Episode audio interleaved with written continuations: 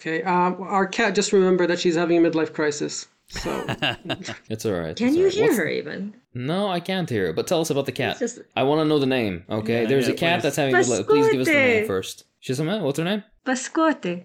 Biscuit. Oh. like, like like like a cookie, I guess. Or a Yeah, because she, she she reminds me of these. Um, I once made these cookies that were a combination of peanut butter, chocolate, and vanilla, and she's a calico cat, so she's all those colors. So to me, I call Very her biscotti. cute.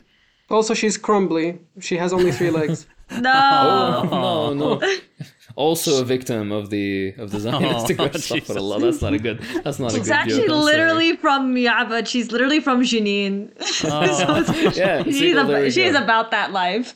Oh my god. Well, hey, you know what? This is a good intro to to the usual the Yeah. usual um, lightheartedness that you have to uh, approach this, this the subject matter with. Hold on.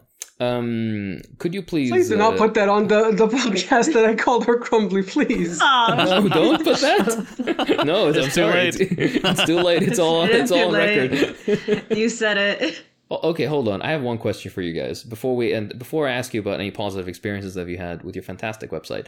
Do you guys remember the IDF information release where they supposedly released audio between two uh, Hamas fighters um, Yeah, that about the bombing of the hospital? And the guy was like, "Shoo!"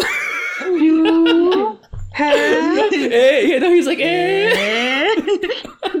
Yeah, yeah, they're, they're more. They've released like three so far, and they're all more ridiculous than the last. No, okay, who did the JFK one? Did No, it? the, no, no. The J- I know JFK one wasn't them, but who did that? Because that was brilliant. Did any of you hear that? Uh-uh. I have not They, heard this one. They Hold made on, the tell one me- the, like uh, Hamas operatives uh, discussing the assassination of JFK, Of or JFK. imminent assassination of JFK, and they're just Oh like my God. because because the official Israeli uh, Twitter account released a new one of those conversations from yesterday, saying, Mm-hmm. "Oh, I'm going to escape through any one of these ambulances," and they're like, Oh you know, yeah, yeah. So now they're justifying basically bombing all these ambulances. Aye. And it's like it's like Hamas operatives are like uh, oblivion NPCs talking about war crimes and terrorism all day. You know, like there's just and just happened to pick this one up after the war crime happened. Right. Very convenient. You know, my, my, my favorite part about all this is uh, how uh, they're trying to reveal like this pre-planning of horrible crimes, supposedly uh, perpetuated by Hamas.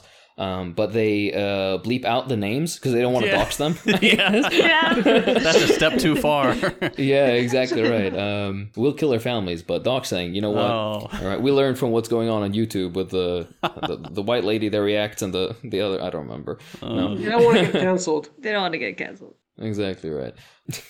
Anyways, uh, uh, leading into the proper banter question, have you guys had any? I mean, you've you've had you've been running the the decolonized Palestine project for quite a bit now, but since October, I'm assuming there's been some developments, uh, maybe negative or possibly positive. I'm I'm wondering if, if you've experienced anything.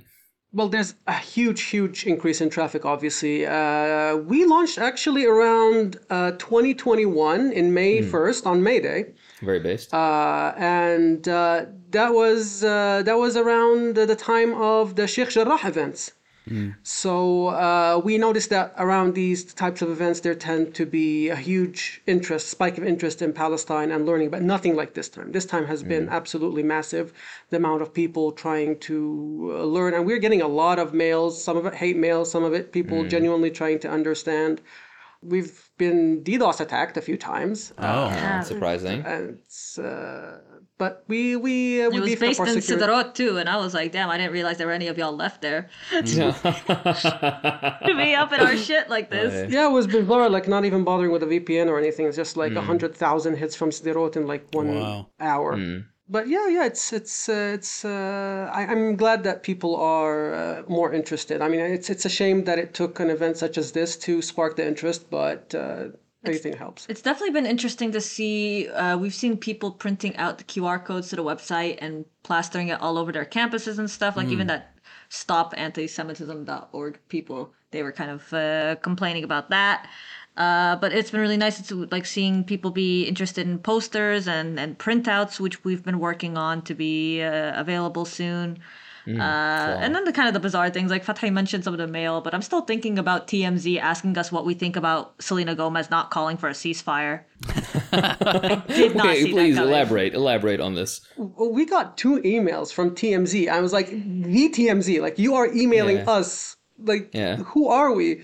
And the first email was asking about Gal Gadot about because she's going to be doing this. Uh, She's going to be presenting this uh, The video. propaganda It's snuff screening, yeah. Yeah, and the second one was about Selena Gomez, like both siding basically what's going on, and uh, so it's like, this is ridiculous. Why are we being asked by like TM, like really TMZ, the TMZ? Yeah, I don't know what to tell you. You guys are are, are getting into the big leagues, all right? Um, Oh. uh, Biscuita, she, she's gonna start uh, being she's gonna be start, start being photographed around the neighborhood. Uh, Oh, the no, cat's no, gonna be she's in a her house cat. She's a house cat. Alhamdulillah. Keep, Yeah. keep her that way. Uh, look, I'm gonna I'm gonna after the uh, after the episode, I do want a picture of the cat. I think it's only Oh, fair. We have several. You'll get a bunch, don't worry.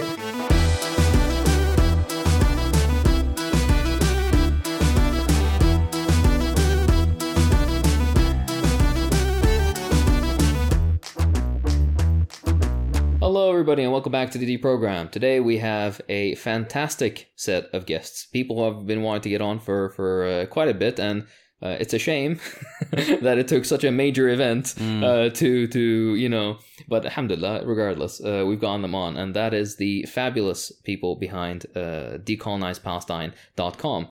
For those who are uninitiated or unaware, Decolonize Palestine is a um, independent project. It's self-funded and run by two Palestinians living within uh, Palestine, of course, occupied Palestine, because all all of Palestine is occupied, and they cover a whole host of uh, incredibly valuable information from essentially like a one-on-one list on Palestine, going through the history uh, from like ancient times till today, covering many myths that you hear uh, online, particularly, but even from like talking heads uh, and pundits on CNN and Fox and, and wherever else, um, from the fucking EU chancellor and shit.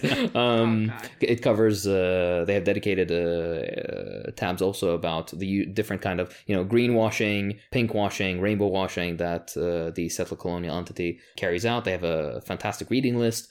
Generally, a, a invaluable resource, and it's also beautifully stylized. But let, let, let me let me give the floor to the people themselves. Please introduce yourselves. Let the audience know uh, who you are, what you do, where they can find you. Shout out whatever you like. Hey, good evening. Uh, my name is Fathi Nimer. I am a Palestine Policy Fellow at Al Shabaka and the co-founder of decolonizepalestine.com. Hi, and I'm uh, Rawan Masri. I uh, work as a translator for the Palestinian Museum in Birzeit. Uh, I'm also uh, with Fathi, a co-founder of decolonizepalestine.com. Hey, very nice. We it's it's lovely to have you guys. They have a support us tab on their website at de- decolonizepalestine.com. There's also a Patreon link that you can go and click there. It's Decolonize Palestine. It'll be down in the description box thing. Um, be sure to financially support these people, please. Their work is absolutely fantastic and uh, uh, indispensable, invaluable, genuinely.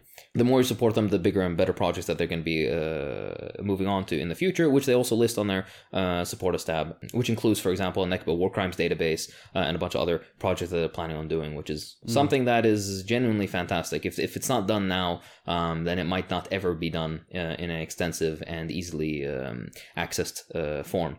Uh, so this is genuinely a uh, great labor of love as well as completely necessary, and we thank you guys for it. Anyways, it's clear, it's clear you guys don't do this very often, um, but uh, let's, No, let's we're just like overwhelmed I by your generosity. Oh, it's incredible and of course yeah the support uh, we've been really grateful for it and how it's helped us uh, be able to focus on it and helped us kind of rely on our uh, you know our other jobs less and have be able to put all this time towards it especially since i mean obviously before we've put out the website and we've been working on these things and trying to answer people's questions but definitely since october 7th it's been hmm. kind of like pedal to the metal feels very critical and very urgent to kind of dispel a lot of these misconceptions and to take advantage of a lot of people who weren't talking about us before talking about us now. Hmm. It feels really good to be kind of part of this movement pushing this discourse to where it needs to be because it was in such a limited place for so many years Yeah. and now mm-hmm. it feels like exactly we can actually say some things that we've been prevented from saying before. Yeah, and the thing is that it's like the problem is that all of these myths have been debunked like decades ago, and there is no lack of books on the, to- the mm. topic. There is so much out there, especially like we're talking now in the age of information, but it's also the age of misinformation. Like uh, Ben Shapiro, your favorite Hakim, by himself has uh, has like uh, a few books out. So when people say go read a book, that's no longer something that you can just go take for granted because there's a lot of garbage out there. Yeah, absolutely. So we tried to kind of like curate a list of resources that are trusted, that are good, like because there's also a lot of Palestine on Palestine, even like from the so-called pro-Palestinian, yani. But um, sometimes it's just you know it's not a monolith. There's a moderate wing, there's the more radical wing, wing, and it's it's like it's sometimes you need to also be able to take a step back and like criticize your own movement, uh, especially over the last 30 years with the Oslo process going on, a lot of moderation going on. But uh, yeah, we, we were happy to launch the website. It took us a couple of years to work on uh, of straight up writing. And uh, and thank you. The, I really uh, feel very special about the art because uh, we, we, we looked for a long time for the artists to do Big the part of website Fathi's vision there, to be honest. yeah i just uh, it's just uh, it means a lot and uh, we from from the beginning from the beginning we did not because we have some offers of sponsorship by the way but we did not want to be sponsored by anyone. We wanted to keep it like a grassroots sponsored by only the people who you know read and appreciate what's going on. We don't want to be part of anybody's agenda or just to be like kind of like a fundraiser thing. Like we just uh, want to maintain our independence and not be kind of pressured into any direction to just really say our conscience. And that's uh, i think uh, we've been uh, successful in maintaining that so far And it's been a blessing to be able to carve out that space for us because, like, even in Palestine, if you will, um, just so many NGOs here are so dependent on foreign funding and uh, have all these conditions put on what reports uh, can be put out and are constantly being told like well you need to convince them you need to do this you need to uh, change can't- words. You can't alienate the kind of white person who's nice enough to not be super super racist and is only like a little bit racist and try to get them onto your side. And so it's been a blessing to not have to worry about all that and to be able to kind of respond uh, to the moment as we're seeing it. No, exactly right. And it's uh, incredibly important on both ends. The fact that you can maintain your independence, but also at the same time uh, deliver these messages as as unfiltered uh, and as clearly as you can. Uh, on the point that you mentioned that there's a lot of resources, you're very right. There are many resources, but the barrier to entry is a bit because the, the issue is incredibly simple, but because of how much information there is, it, be, it looks very difficult Yeah. and people don't uh, enter into the topic. Uh, but your website uh, is fantastic because it's broken down specifically in a one-on-one way. You can go directly to the question mark you have in your mind and have it answered. And particularly the myth section is is is beyond fantastic Yeah. because it covers it in an incredibly succinct manner. And uh, genuinely, I, uh, we cannot appreciate you enough for the work that you've done. I, I want to say, uh, I, I guess this is, we've been talking about this, but yeah, I'm very much not a fan of just Google it kind of rhetoric. Like, oh, Yeah. don't, like, why are you making me tired to educate you? It's like, no, I am glad to to be a part of sharing this information because it really is incredible. I mean, even before Google wasn't the best place to try to look up stuff about Palestine unless you already knew what you were looking for, but now it's just horrendous. Like even like today I was just doing some kind of like basic research into Hamas versus uh, Qassam kind of like differences or like the the origins of the like details about the Fatah and Hamas like split and everything that comes up just without fail is like security studies Hamas like Al Qaeda like it's just not Yeah. it's buried it's really uh, something and it's been it's been so much worse I think since October 7th yeah and now you have a bunch of websites also with all the all the ai written stuff that you just scan something Yeah. and come out with nothing and and uh, you know tho- those whole sensationalist claims about how AI is going to be you know neutral and it you know transcends Yeah. uh, humans and what else. It's it's, it's basically No. scanning the internet and giving you an answer based on that. And what's on the internet it's going to give you. And what's on the internet is trash. And in their case very well funded coordinated trash so Yeah, exactly right. That's the that's the big point there. But you mentioned since October seventh. For the uninitiated, or for maybe people listening in the future, uh, what had uh, happened in, or what's going on in, in Palestine right now, October seventh till today, roughly October seventh, twenty twenty three, for people fi- uh, listening in the potential future. Uh, could you please give us a rundown, as deep or or not deep as you would like? okay well on october all 7th started in 1940 exactly It's gonna be a long I'm I'm episode. kidding. I'm kidding. okay, please go. No, well, well, but no, she, well, I mean, she has a point in a way because it's it, there is there's this tendency to try to you know segment Palestinian mm-hmm. experiences into geographic and time zones like different because we're so segmented here and everything like is seen as some kind of distinct escalation. But let me just talk about October seventh, and maybe we can go back a little bit later to talk a little bit about the context that set up October seventh because I'm sure as your listeners are aware, this did not begin on October seventh. Like something like this does not materialize out of thin air. But on October 7th, uh, Hamas uh, carried out uh, its uh, Aqsa Flood uh, guerrilla operation that uh, basically broke free of the Gaza ghetto or concentration camp or name it whatever you want. It's a place that is comprised of refugees that were ethnically cleansed in 1947 and 1948, and they were not allowed to return simply for not being Jewish because that would constitute a demographic threat to the Israeli regime. So they've been trapped inside of this very small ghetto, which is I think what 300 something kilometers square is absolutely Yeah. tiny, and they are The besieged Detroit, from every roughly. area. Yeah. and they're besieged from every area, and they have no human rights basically, and so they basically broke out of this on October 7th, and uh, most of the the fighters of Hamas. Since that the majority of the residents are refugees, these the areas outside of Gaza are actually their hometowns. Like they were for the first time were able to go out and see their hometowns that they were expelled from so long ago. And uh, in the process, obviously, they managed to wipe out a big part of the the Gaza battalion, which was a battalion specifically trained to do operations in Gaza and to be, they're basically the warden of Gaza at this point. This was uh, on the Gaza front. Now, of course, Israel uh, responded with absolute crazy murder. Uh, it's, uh, we have also things in the West Bank are on fire. We have settlers going all over the place and are uh, basically burning down some villages. They're kicking people out of their homes. Around 900 people or so have been kicked out of their community, like for good, never to return by these settlers. They go to these isolated uh, areas uh, and kick out. And okay, Bascote. Okay, so yeah, in the West Bank as well, we have settlers going out, and Israel is basically um, arresting people in a very, very heightened manner. We're talking about thousands of new prisoners added to the already 6,000 prisoners that existed prior to October 6. Uh, 2,000 of them are so called administrative detainees who are uh, arrested without any due process, without any kind of charges. Even their lawyers don't know what charges they're being charged for. They just know that they are in prison, and this is indefinitely renewable.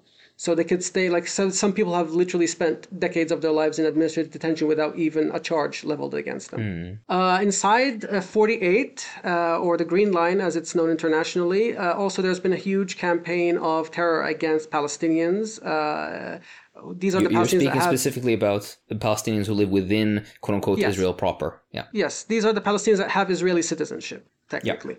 Uh, they're also being there are huge campaigns of intimidation. Some students uh, were holed up in a university because their Jewish neighbors, uh, student neighbors, were uh, talking about killing all the Arabs, and they were trying to, you know, expel all the Arabs in the dorms. Like we're talking about real terror happening. They eventually were forced to leave the dorms, by the way. yeah, the Palestinians, not uh, people calling for their expulsion.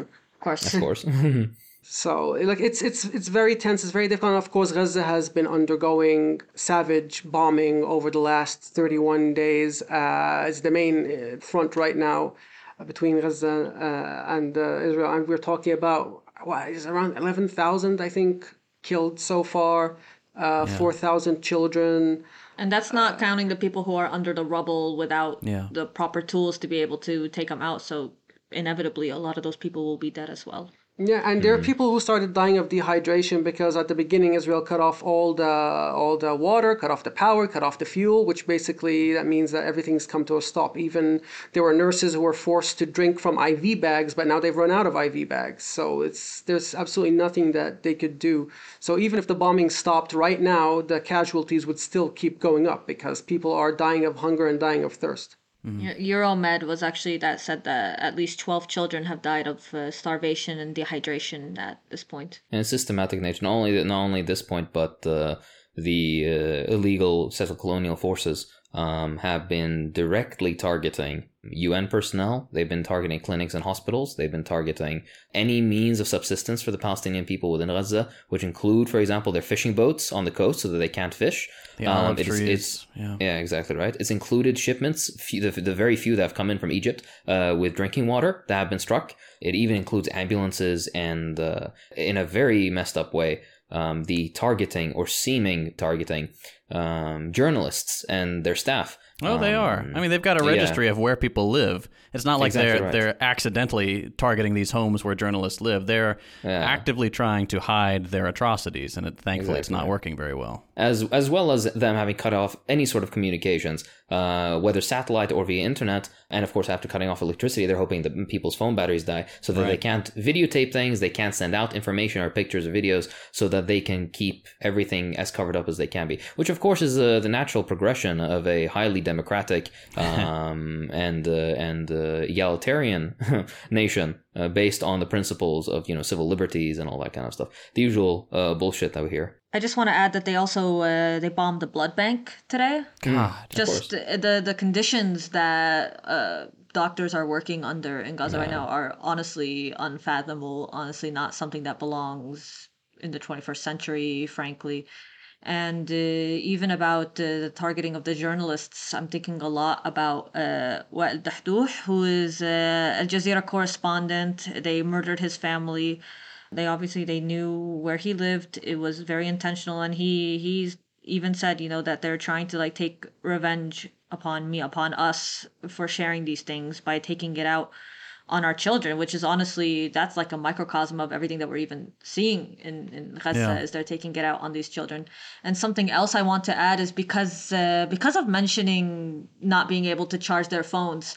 One of the founders of the peaceful Great March of Return that happened in 2018, as we that was brutally suppressed. Uh, it was Palestinians in Gaza at the time. Uh, for about a year, they were peacefully walking to the the edges of this this concentration camp. Frankly, there was dubka, there was dancing, there was kind of all these sort of things of just showing that we see that our homes are within walking distance on the other side of this fence and we want to go back and what it was very brutally suppressed. It, there were lifelong disabilities from the sniper fire, from b- being shot. and- fatalities. yeah, and, and of course there were a couple hundred fatalities. One of the co-founders of this this march, who's also uh, part of an initiative uh, that I think is really important that people should look into, called "We Are Not Numbers," and it's uh, you know youth led. It's uh, people in Gaza telling their their stories, you know, humanizing themselves in a world that is quite quite intent on dehumanizing them. This is all to say that this man, his children were going to the nearby school to charge their phones, and his son and his nephew were uh, taking turns going to the school uh, to pick up the phone because they weren't able to charge it in the house. And on when his son had come back and they were on the same side of the house, their house was uh, airstriked. It was struck by a missile, and and he he wakes up and he finds that his, his son was killed and uh, it's, it's just really i think to me another just like another microcosm of the fact that he did everything you know right quote unquote. Like he he wanted he wanted peaceful resistance. Uh, he wanted to share these stories. He wanted to do all these things that we are just like repeatedly bludgeoned with as palestinians to be doing and saying so that we could prove that we don't deserve to be killed in refugee camps. And it didn't work. He lost his, his son was what 12 years old so it's, it's just something i'm really thinking about a lot lately Yeah, and like the thing is that people come like even sometimes when they're well-meaning. But it's sometimes it's even worse when they're well-meaning. They're like, "Oh, Palestinians should do this. Palestinians should do that. Palestinians should do Gandhi." Like I promise you, over the almost century that we've been going through this, we've tried everything. Hmm. We have tried everything. We have done Gandhi on multiple occasions. Gandhi was shot or Gandhi was ignored because it's easy to ignore if you don't have you know, an audience for Gandhi to play for. It's it's pointless. That's the whole point of uh, you know non-violent or non-armed struggle. It doesn't hmm. work if nobody cares. Like at the end of the day, it's not about oh just appeal to the human side of the world. It's not about humanity. It's about interests. Hmm. It's about imperialism. Mm-hmm. This is not something that's like you can the ideological kind of underpinnings. yeah, exactly. It's hmm. not something you can just like argue away. Like, oh, if the Israelis see that Palestinians are human, then they'll stop bombing them. No, their lifestyle depends on Palestinians being oppressed. Their whole community, their whole society was built on top of 600 destroyed Palestinian villages in the 40s. You cannot convince people who've built their whole life here that, oh, if only, uh, you know, if we talk to them, like as if it's a problem of dialogue or communication, if we only talk to them in a certain way, they'd understand that their whole society is wrong and they'll just like make room or something. Like, it's not how it works.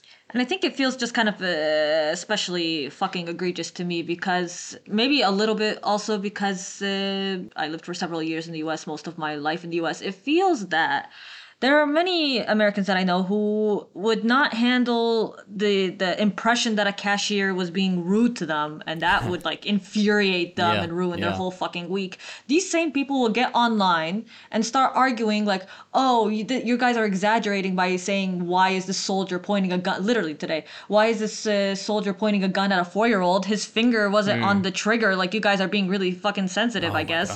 And so it's like we're supposed to argue with this. It's like these people would never ever ever handle even a fraction of what Palestinians have, been asked to to handle over and over again. They would never accept like their home uh, being demolished because one person in the family was accused of a crime by uh, you know in the system of military courts and 97% conviction rates. And it, as Fathi was saying before administrative detention. They would never and uh, okay now your your home is being demolished. Or you know as we saw from like the the second intifada this kind of strategy of quite literally destroying through floors and walls of houses. We're going to blast our way through six living rooms in a row to order to get our target. And if there's people in the house we're going to stuff them in a room and not care if they have any food or medicine in there. We're going to do all that and we're going to have all this impunity and uh, you're just supposed to deal with it. So it just feels like a lot of this kind of criticism they just kind of really have accepted that this is okay to happen to those people over there and they would never accept it happening to themselves or their family or people in, uh, that they know in the imperial core in the west Exactly right. I would uh, like to hear your guys' um, covering in general of why the the why of why this is happening. Um, essentially, there's context that we're missing prior to October seventh of 2023. That, for, of course, the vast majority of media had conveniently forgotten up until started becoming way too clear that whoa, the settler colonial entity is more than barbaric. There aren't even words to describe what they're doing. The, the, this is uh, egregious. This is a crime against humanity in the fullest sense of the term. You can barely describe it. Uh, and only now have we started to kind of see some pushback. Oh no, but Palestinians are really human beings. Who would have thunk? Um, and of course, some like I guess lukewarm lip service to as to what ha- uh, as to what had occurred prior to to October seventh. But could you please let us know where did this begin? Wh- wh- Why is this an issue in the first place? Um, the We have all day. Don't worry. yeah, it's fine. I mean, even even like you don't have to go back that long. Even before October 7th, until October 7th, 270 Palestinians were killed by Israel this year hmm. in 10 months. Half of them refugees, around a third of them were children. This is this isn't like a year in Palestine. This is the, the period of calm. Hmm. You know, or the relative calm in the territories, as it's always called. This is the normalized status quo for Palestinians. We're supposed to die by the hundreds every year, and we're not supposed to make a stink about it. And that's mm-hmm. basically how it has been for the last 75 plus years. If we want to go back to context, I mean, obviously, you could talk about, you know, the birth of uh, blood and soil ethno-nationalism in Europe, which is basically where Zionism emerged in the late 1800s. But it, basically, it's difficult to understand anything unless you actually go back and look at the, the, the Zionist settlers themselves when they started arriving in Palestine. There, there's this this misconception of people saying, well, the Jews have always been in Palestine, but like this is a misconception that these are not the same people. When we're talking about this, these trips from, from from Europe, these these big migration waves from Europe, these settler migration waves sponsored by the British, you know, those lovers of freedom and humanity and altruism, these uh, groups came there and they also actually they looked down on the indigenous Palestinian Jews that were already there. They, they thought they were too multicultural. Ben Gurion himself took him years before he even went to Jerusalem because it was too multicultural for his sense. He pref- he, he preferred to stay in his majority Jewish uh, neighborhood in Jaffa once he arrived there. From the very beginning, the Zionist movement basically wanted to have Palestine for itself, and there were the, the, any offers or uh, ways to integrate into the Palestinian society already there were rejected because, to quote Ussishkin, we want to be the landlords of these lands. Ussishkin was a, a high official of the Zionist movement at the time. But a bit more modern, uh, Gaza has been going through 18 years of siege right now, and the, the, the siege on them has been so incredibly inhumane that their calorie count is determined before food is sent in. I think the number was around 2,000 calories for males and uh, 1,700 for females, and they would not allow more food to go in than those calorie counts because they want to keep people, you know, alive, but also they don't want them to thrive. And Gaza has a right to thrive. Palestinians have a right to thrive, obviously. They are every few years they are murdered through what is called the mowing the lawn operations, which is basically to uh, attempt to weaken Hamas to maintain uh, stability in the area. And by mowing the lawn, they mean the murder of hundreds of Palestinians at the time. And uh, this time, uh, the lawn mowed them back, I guess. Yeah. But uh, it's they they live through absolutely horrible, horrible ways. Like everything is held hostage by Israel. Uh, they can't even have control to their own, you know, water underneath their feet. They don't have control over their skies. They they can't even leave because Egypt also uh, is uh, complicit with this system of siege on Palestinians. Every few years, they get bombed to smithereens. They're not allowed to leave. They're not allowed to do what anything, and uh, they they. This is just like one year in the life of the people of Gaza. And I want to add that the the massacres that took place in 1947, 1948, when Zionism made its big push to uh, establish this uh, for Jews uh, ethnocracy, it resulted in hundreds of thousands of refugees, and many of them came to the Gaza Strip to the extent that today 70% of the population of Gaza are refugees and their descendants, who are, you know, of course, also refugees even across this area that we've mentioned before is incredibly small, incredibly dense, is eight refugee camps. And we've we've shared a lot or we've talked a little bit on the website, but we also kind of link to other things about more details of these massacres. They're really harrowing, they're very difficult. It's it was incredibly bloody. It was uh, taken out in the name of this ideology that says which again is because it came out of that tradition of Western European uh, settler colonial thoughts and ideology is that the closer you are to the white civilizational sort of ideal, the more you deserve to live, and nobody else Yeah. does. Nobody else has a worthwhile culture. Nobody else has worthwhile existences. And this is what made that those massacres so bloody and so targeted. And we know now how targeted it was. We know about Plan Dalet.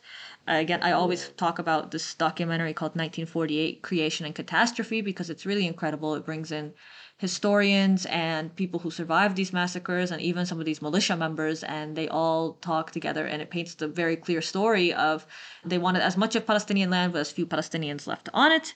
And this is the context that so it's they created these refugees and they put them in these camps and now they're bombing the camps. And now they're like uh, and in addition to all the other years of of suffering of of even in the first and the second intifadas going from house to house and settler domination over the people and exploitation of uh, Palestinian workers.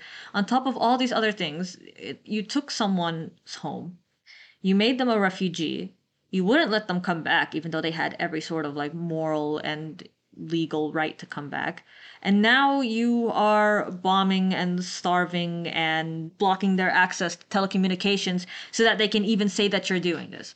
I think that's what just what makes it really egregious. It's just it's been repeated over and over. It's just a you can't even call it a trauma again as so many palestinians have been saying is because it didn't end to have like a post kind of reflection mm-hmm. of mm-hmm. the trauma and uh, why we see you know even before god knows how it is going to be now but even before the the rates of people in gaza who have thought about suicide are are st- uh, children who don't feel like life will ever be better and that'll ever be worth living because their their dreams are so limited. Their means of of survival are so limited, and even you know looking at uh, what was revealed about Hamas, were, or in the at least in the Qassam brigade, where eighty five percent of those fighters were orphaned or are orphans.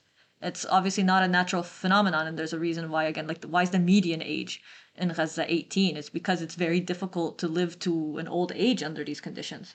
Uh, I think one one point to add also because um, I guess the point of this episode is the vast majority of people listening to this should be at least on some level familiar with, with Palestine and, and the, the struggle ongoing there. But the details, there, there's so many details that are hard to to digest because there is so much information, all of it so painful. Um, so that's just another barrier. But another, something that is very frequently missing from this conversation, um, and you've seen this after October 7th, is every part of a Palestinian's life, whether they're in the West Bank or in Gaza or even in Israel proper, um, is controlled by the settler colonial entity. They are at their whim and their mercy at every point. This means that, for example, in Gaza, you want to build something, like an apartment or a home or whatever, uh, or a power plant or a water purification plant, if you're even al- if, if you even manage to get the materials in, which by the way, um, the uh, illegal settled colonial entity controls all uh, export and import from Gaza. If you even manage to get the things in, uh, you need a permit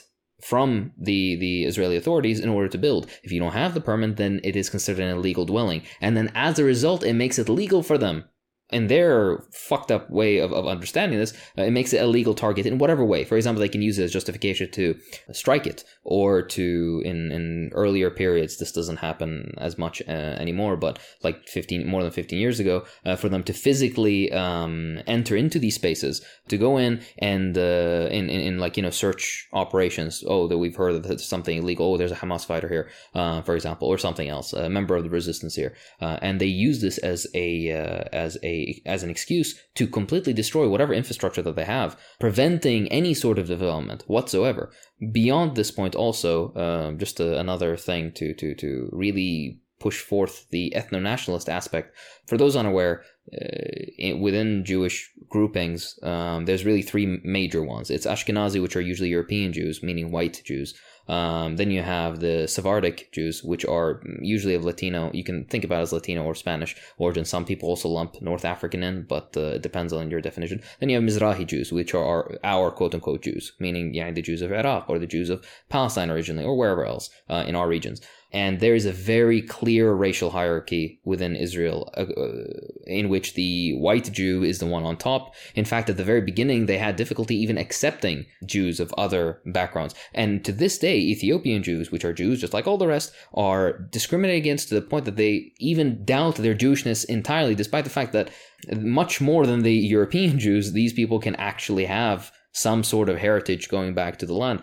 And when you begin to see the, the, the racialized aspect of this, you you know you kind of see the forest from the trees to, to, to twist an American saying, where you begin to realize that, hey, this made up Zionist ideology, which was founded by people who didn't believe in God and didn't believe in Judaism and were, and were highly anti Semitic themselves, despite being Jews, believing and telling others that there is a land without a people and there are people without a land and this book that they don't believe in by god that they don't believe in has this particular land has been promised to them and hence uh, they, they deserve to to to uh, migrate to the detriment uh, or migrate to colonize to the detriment of whoever may be in this uh, in this area. So it's in, you have this intersection of a illegal settler colonial nation based on a hyper racialized identifier nature particularly for white european Jews above all else, reliant heavily on Palestinian labor to keep anything running, but also at the same time heavily reliant on the founding myth, which is we need to clear the supposedly empty land of these Palestinians based on uh, 1001 different justifications, which are all either racist or anti-human. And this is reproduced in all their uh, literature. You see from, from Netanyahu all the way to the average store clerk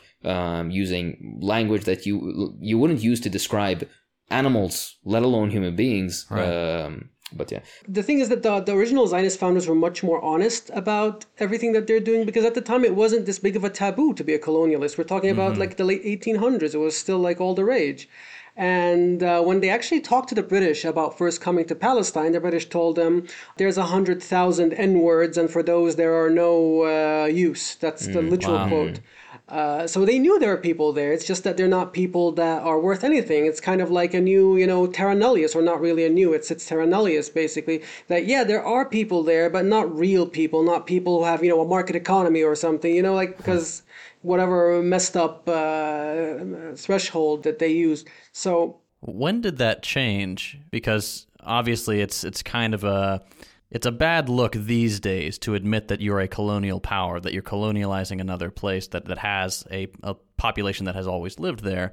When did Israel or the, the occupation make the shift in rhetoric from, oh, you know, this is our, our God given right to colonize to what they're doing today? I think this mainly started to you start to see this shift with the United Nations and talk about um, self-determination. self-determination and all this other uh, you know uh, kind of rhetoric and all the decolonization movements that really uh, reached their zenith after the second world war. Uh, i think that's when we start to see some kind of uh, change in the rhetoric but in the actions i mean uh, it was israel still remained you know the most steadfast ally of apartheid south africa uh, until basically its final days so it's it's it's that's the thing with Israel. Like whenever something happens, they say no, we just need better propaganda. We need better hasbara, which is their propaganda, which, which means to explain. We just need to explain ourselves better. And it's like they have changed this explanation a hundred times in the last a hundred years. And now we get fucking TikToking uh, soldiers, Oh, yeah. TikTok dance Yeah. soldiers, and like the official Twitter account of Israel being like, "Well, that happened," or like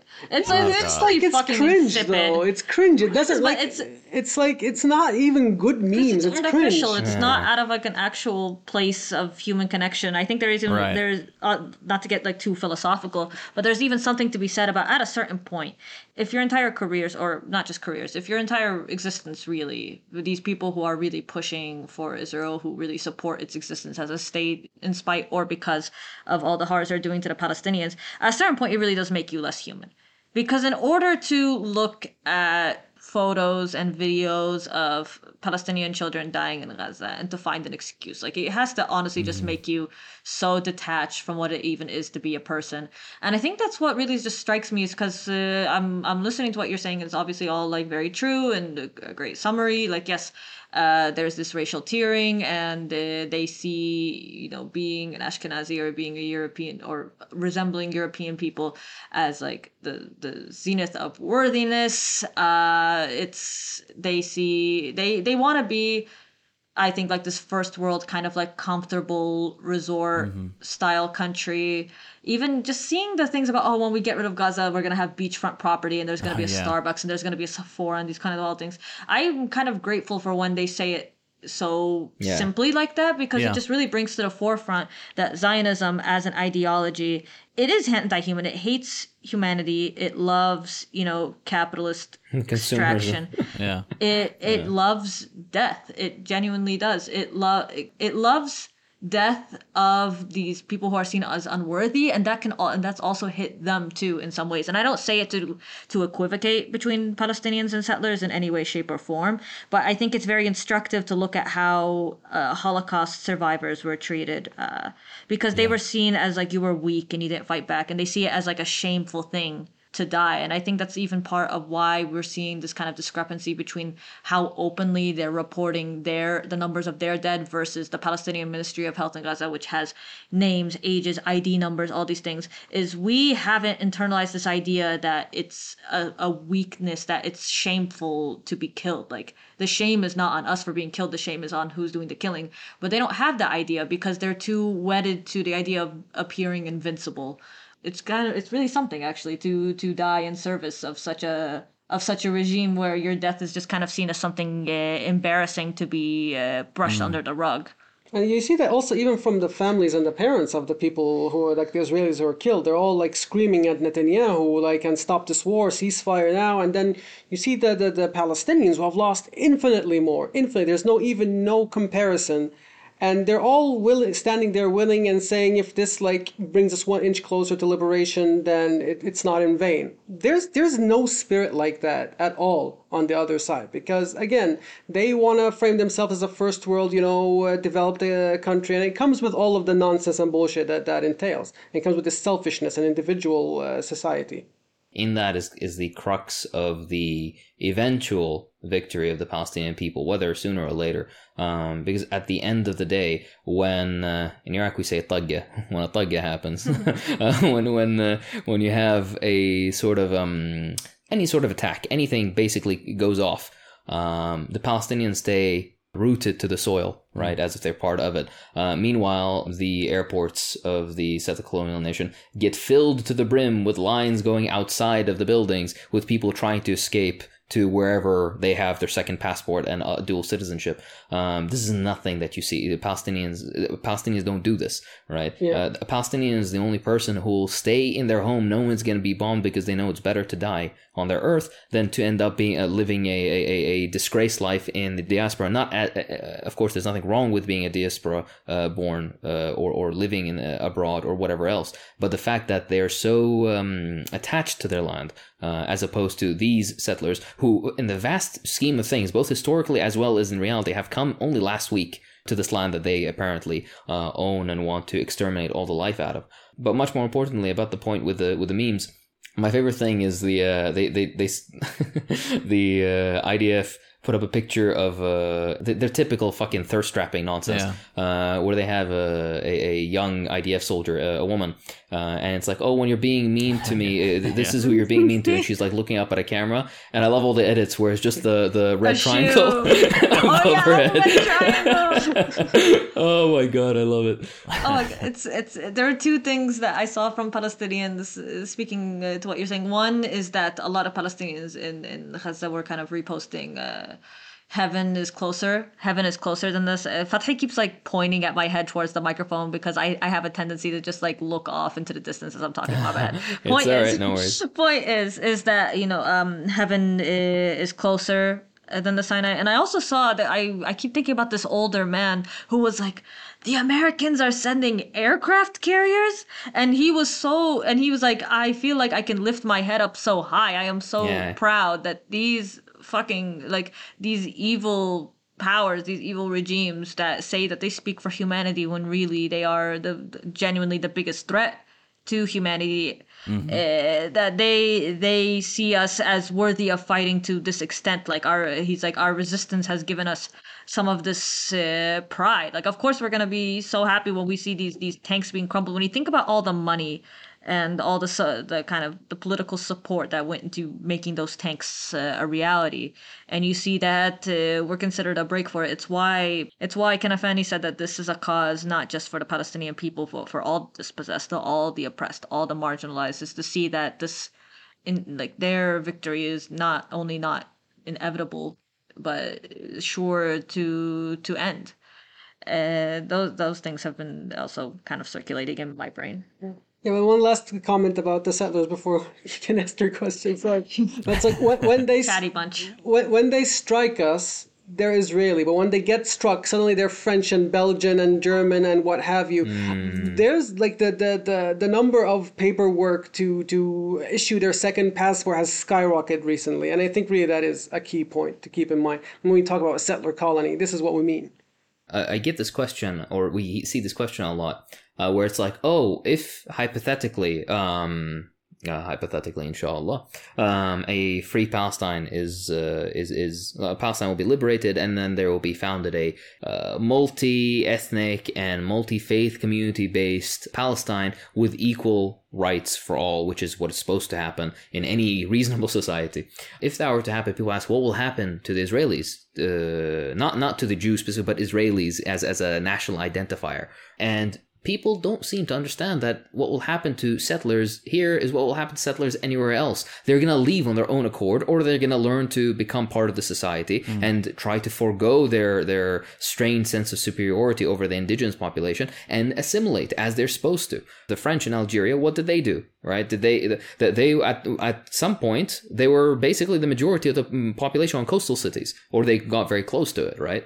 Um, they had colonized Algeria for far longer than Palestine had been uh, colonized, and the playbook is almost one to one. Also, uh, the massacres and, and, and dispossession and and rape and uh, everything else basically. Uh, and in the end, I remember I read uh, a, a, tw- a Twitter post. Um, from a uh, Algerian lady uh, whose grandfather remembered uh, the, the, the, the moment of liberation, essentially. And uh, if you don't remember the, the, the subtle politics of Algeria at the time, essentially, they this is what they did. The Algeria wanted to do this, where you had a society where you know everybody has equal rights, blah blah. They got they got rid of the rights for the settlers, the superiority rights for the settlers. Everybody was equal, and a bunch of essentially terrorist groups formed by the settlers uh, tried to fight back, and the Algerians fought back, and then they realized that the, the, the, the settlers they realized that they're on the losing front and they need to get out. So when her grandfather finally went back into his apartment, the one that he was kicked out of, and now a French family had moved in and was living there, there when they had to leave in such haste that their breakfast was still warm on the table. Like that's the that's the level that we're saying. Nobody's calling for immediate and mass expulsion of settlers or anything like this. Should this uh, future happen, which I'm sure in my heart that it will eventually come to pass, but the reality kind of imposes itself. Settlers only like a place because of their um, self-imposed superiority and their enslavement and dispossession of the indigenous population. The second their uh, their benefits run out, the second of all their uh, privileged status expires, then they're going to go back to usually wherever they came from because then they can milk that you know victim bullshit back wherever they came from way better than trying to integrate into a society that they had historically exploited for decades if not going on a century nearly at this point That's why we see so many white South Africans converting to Judaism and moving to Israel. Yeah. It's absolutely ridiculous. It's like if this was in uh, a, some kind of fantasy novel, it'd be too heavy-handed. Mm. yeah mm-hmm. yeah exactly right Well, to bring it back to the specifics of what's been going on the last month, what exactly is Israel doing differently with their current campaign in, you know, in comparison to their usual violence? Because you said, you know, a few hundred people a year are murdered, but now, you know, 11,000 in the in the span of a month. What exactly is going on here? What does the escalation look like on the ground? Um, I guess literally on the ground now, right? With hmm. the with the hmm. incursions. like no matter what Israel does, does it's it's thrashing that it's doing, it's this revenge it's doing, it's already lost because hmm. the image of Israeli invincibility was absolutely demolished on that day. Yeah. Like everything you thought you knew about Israel, like in the security world, has been demolished. There's no, it does not exist. You cannot go to a back before to a world before October seventh anymore. And Israel realizes this and a lot of their bombing like they they don't have that many actual targets. Like every few years like i said they mow the lawn and they hit all the targets that they have. It wasn't that long ago that they hit their targets. They're what they're doing is absolutely revenge. They want to make the people pay. They want to make any kind of resistance so expensive in deaths and destruction that people will think twice or even three times before attempting it again again Yeah. Ironically, this has been their logic for the last 10 times they mowed the lawn. But uh, it never seems to work because they never seem to understand that after 75 years, you can't crush an entire people like this. You can't defeat an entire people fighting for liberation. So they're really being absolutely very much more, you know, murderous with their atrocities this time. Uh, and I do believe it's mostly out of revenge. I do not think that they actually have any targets of Hamas that they know how to target. Every day we get more and more news articles about how they're surprised about new tunnel networks appearing out of nowhere. Uh, and it's it's obvious that Hamas has studied this and it put, took all this into consideration. It's like not some kind of crazy adventure. I think it's just uh, something that stood out in Nasrallah's last speech to me is he basically was like Israel said that their goal is to get is to eradicate Hamas and they will he's like what kind of lunatic sets a sort of like impossible goal for himself is they already kind of binded themselves but I think they had to do so because they really showed their hand like in order for them to to justify what they're doing they're saying that Hamas is just like ISIS, uh, Al Qaeda, the worst thing ever, uh, uh, a threat All to Jews buzzwords. everywhere. Yeah, San yeah. Diego Border Patrol, watch out. I, I guess Yeah. like they're not busy a little bit to go to fucking San Diego. Uh, they're doing, but They have a nice zoo. so it's like, but they had to do this because they needed to extract this much uh, revenge, and they have this, Right. and, and it's why they're also very kind of like. There's this feral opposition, opposition to any idea of a ceasefire. Why this kind of joke of a humanitarian pause that we saw? Like, what's what's four hours? Is it? Four hours in the morning yeah, every day. Yeah, four, what's four hours when you've already destroyed all the roads and no, and there aren't, and you got rid of all the bakeries, you bombed bakeries and you bombed all these other things. Like four hours is not. It's just a way to kind of distract from the the goal of of the ceasefire. So I, that's why they're they're targeting people in such a way. They're not accomplishing, like Fathi was saying, they're not accomplishing anything that they said they wanted to accomplish. They're downplaying their dead. But the the resistance in Gaza is playing it really smart with these videos that are coming out that are showing they're like, no, there's no way that their numbers are are correct because look at look at what we've been able to accomplish. It's frankly, it's their years of trained fighters who have had to fight for their lives in the most adverse circumstances imaginable versus these kind of like coddled reservists who just used to come in for a little bit and then continue uh, with their university uh, scholarships and uh, live these kind of coddled lives the the contrast couldn't be more more stark. I think what they would like, I think they and what they're trying to do is I think the theory that they're trying to turn the north of, of Gaza into this like buffer zone. I think they are trying to mm. do hmm. that. We'll see how long they can hold on to that. Uh, I think the PA Quisling proxy traitor fucks that they are. I think they really they really got excited because they see this as an opportunity for the Gaza Strip to come back under PA authority, uh, under you know their control and their benefit, which I think for most uh, most Palestinians not only don't see as happening would not actually uh, support.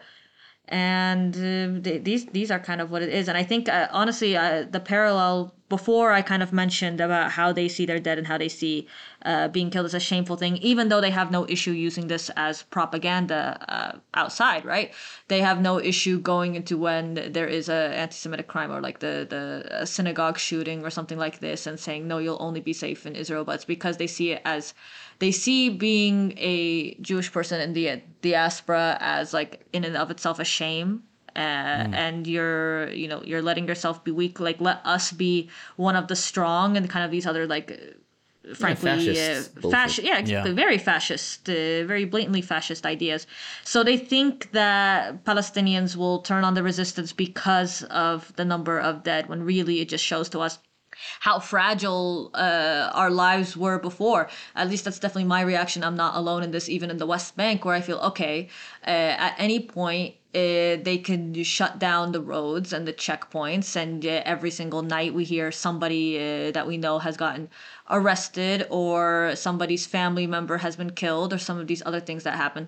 We know that our lives were you know as as was pointed out by by you as well that it's at their whim. So if anything it shows us that that it's worth fighting against because we have an enemy that is willing to go to these lengths. So I think it really is just happening having an opposite effect where they were hoping that uh, as if Palestinians are going to buy into the human shield nonsense of like, mm-hmm. oh wow, Hamas is hiding behind us. It's like no, they're not hiding behind anything. You're you're murdering people in apartment bombing blocks. indiscriminately. You're yeah. bombing. Yeah, even though by your own admission, don't they have a metro? Aren't they underground? Like what does bombing this apartment building accomplish? Or somebody pointed this. I know it's like dark, but it did make me laugh. Somebody was like, "Oh, you know, uh, I'm a Hamas guy and I'm hiding in the tunnels." But sometimes, and I have these tunnels that are just you know all these hundreds of kilometers. But sometimes I like to ride an ambulance with the siren blaring just for fun. yeah. oh god. Exactly just right. to switch things up a bit. Yeah, it's yeah. logical. Yeah, it's, and but but the thing is also uh, we need to understand about the ground invasion or the ground incursion, the limited ground incursion the troops who had been training for years to be able to do such kinds of operations were wiped out on October 7th. Now the the, the, the, the reservists and the soldiers are coming from the West Bank. The West Bank, they're settlement guards. Like they're not actual yeah. combat ready. Like their whole their whole like experience is combat bossing around, against, uh, yeah, bossing around Palestinians, eighty year old ladies, yeah, yeah, yeah and, and like and harassing people in, in villages and such. Like that's what they do. They arrest people. Wow, okay, well, good luck in the metro. So like uh, so they it's very difficult for them to actually make any progress inside of Gaza on the ground invasion. That's why they are so reliant on their air force. I mean, a monkey can bomb, you know, a residential building. It doesn't mean that you're an elite army. But actually going yeah. in and getting any objective done, that's what we'll see. And I, they won't be able to do any of that. We, we saw like footage because of course Israel is going to deny this. But we're talking about dozens of Merkava 4 tanks, or which are supposedly yeah, the yeah. most advanced tank in the world, and it's made specifically for anti-insurgents. They're running out of them so much that they're going to bring back some of the old Merkava 3 tanks that were supposed to be wow. decommissioned this year. So like That's their amazing. propaganda is dumb. But the thing is their propaganda works on their people because there's only one country in the world that produces Hebrew media. There's there's nowhere they can go to get more information in Hebrew. Everything is there. By the way, everything in the Israeli media has to be approved by the army for for security purposes. So everything they're getting is like this curated uh, propaganda.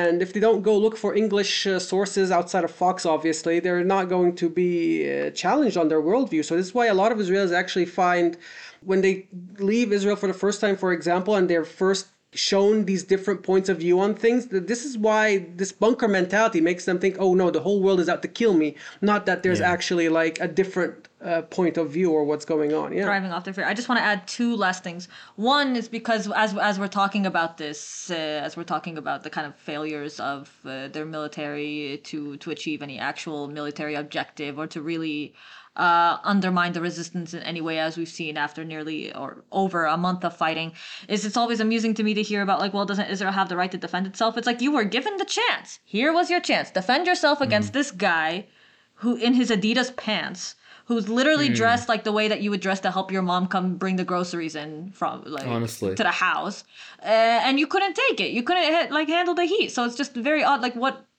you know, you had the opportunity.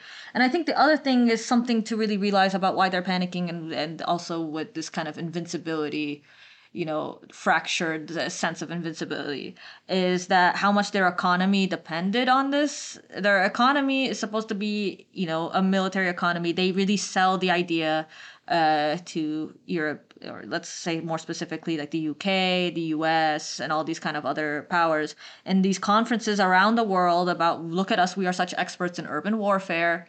Uh, we've really turned this into an art, like really good at killing Arabs, buy our shit um, and let's continue doing this these partnerships with your police forces and uh, your uh, military and if you can't do what you said you're going to do if you couldn't even see this coming in the first place the you know oh great tech startup nation then what then what is even your use so I think that's also why their their economy has been taking a huge hit.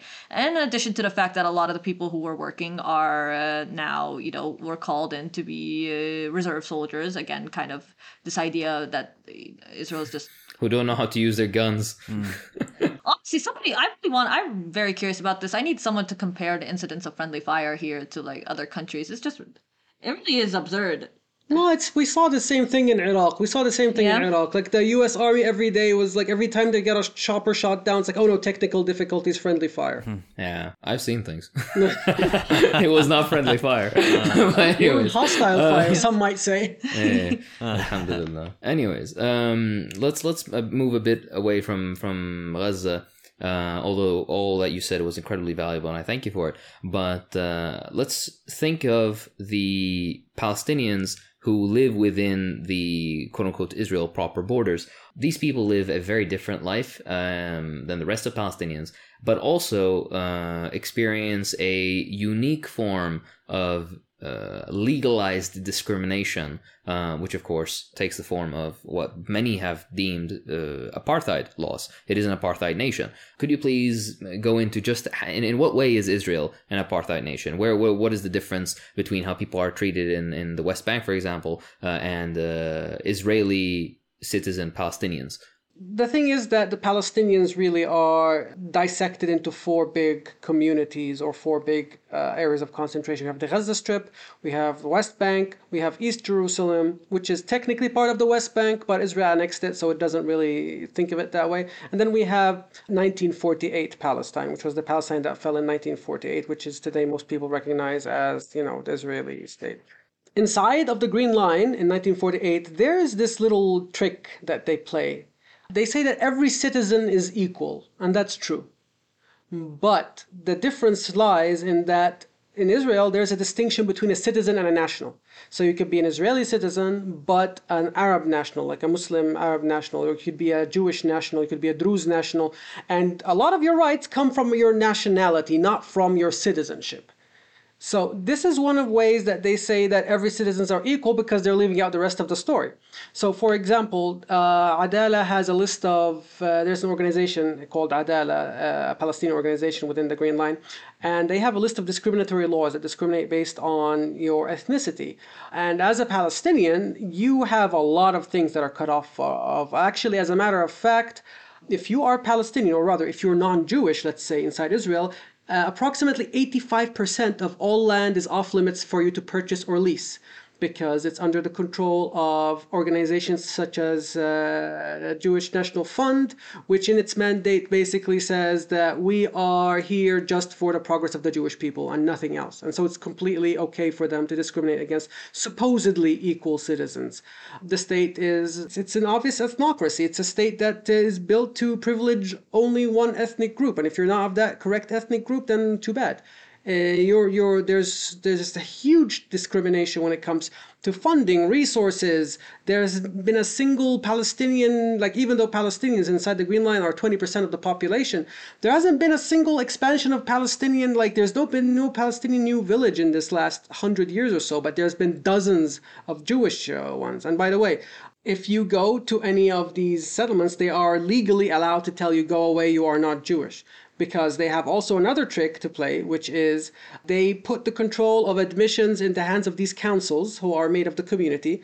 And they say, oh, for cultural reasons, you're rejected. But for most of the, that, this, in practice, this means that if you're not Jewish, you're not allowed into any of these areas. So, like, even these, uh, these cities, there's very few mixed cities inside of uh, 48 it's a very different kind of discrimination. It's a different kind of control of Palestinians. More legal. It's more systemic. It's more you know bureaucratic, but it is uh, a form of control nonetheless. And apartheid, I'd like to mention, is just like one of the tools in the hand of the Israeli regime. I mean, apartheid by itself is not enough to describe what everything Israel is doing. But I would like to argue that apartheid as a crime is one of the tools that it does, rather than as a descriptor for Israel as a state. Uh, I would want to just add that uh, Adalah, A D A L A H, uh, based in Haifa, they've done a lot of really good work kind of exposing uh, this de facto and de jure uh, discrimination. I also, I don't know uh, if when you post like links and things, if you can put a map, because I just saw this map, uh, or I saw this map the other day, and I think it was really clarifying because it showed where Palestinians are allowed to live from the river to the sea uh, which so it's not just in the West Bank. It's you are kind of stuffed into these enclaves, and it's quite it's it's very segregated uh, by design.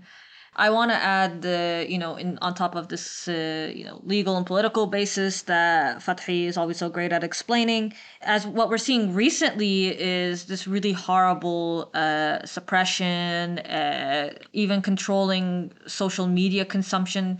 The it's become a new law that you can be punished for watching pro-resistance or you know, obviously mm. pretty much any pro-Palestinian content. Being a passive watcher, like how many seconds you spent watching this video could be used to to uh, put you in prison uh, for a decent amount of time. Uh, we've seen it's basically uh, voice after voice. Any Palestinian in 48 who was at all prominent has basically been put in jail at this point.